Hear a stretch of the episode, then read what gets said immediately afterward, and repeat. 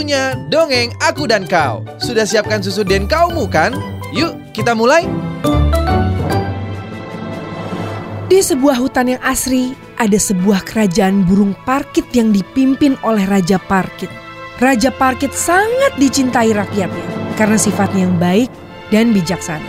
Namun kedamaian kerajaan burung parkit terganggu. Akhir-akhir ini banyak burung parkit yang ditangkap oleh pemburu. Raja Parkit pun menjadi sedih. Ini tidak bisa dibiarkan. Aku harus cari cara untuk menyelamatkan rakyat-rakyatku.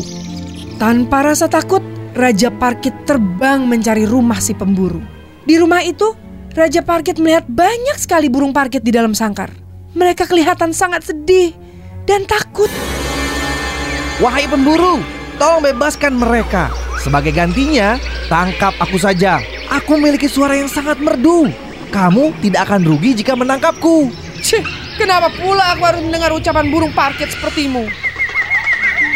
Raja Parkit lalu bersiul dan bernyanyi dengan sangat merdu.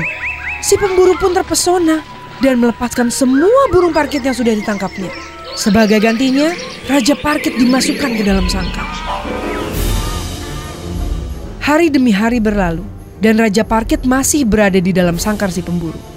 Raja Parkit tidak berencana untuk tinggal di dalam sangkar tuan pemburu selamanya. Ia ingin pulang ke hutan dan kembali berkumpul bersama rakyatnya.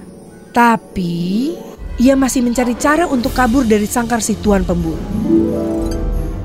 Wahai pemburu, seperti biasa, hari ini aku akan menyanyikan lagu yang indah untukmu. Tapi, bolehkah aku meminta air sebelum aku mulai bernyanyi? Pemburu pun ke dapur untuk mengambil semangkuk air untuk Raja Parkit.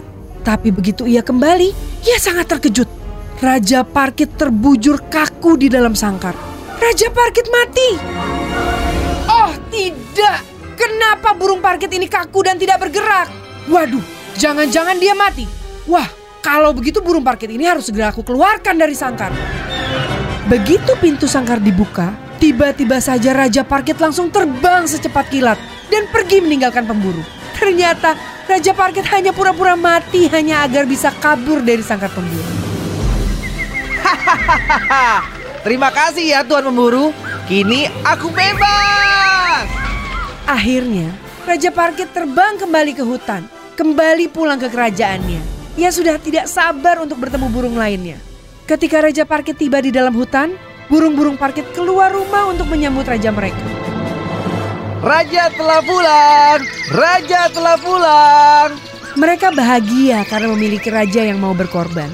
Sejak saat itu, Raja Parkit semakin dicintai oleh rakyatnya.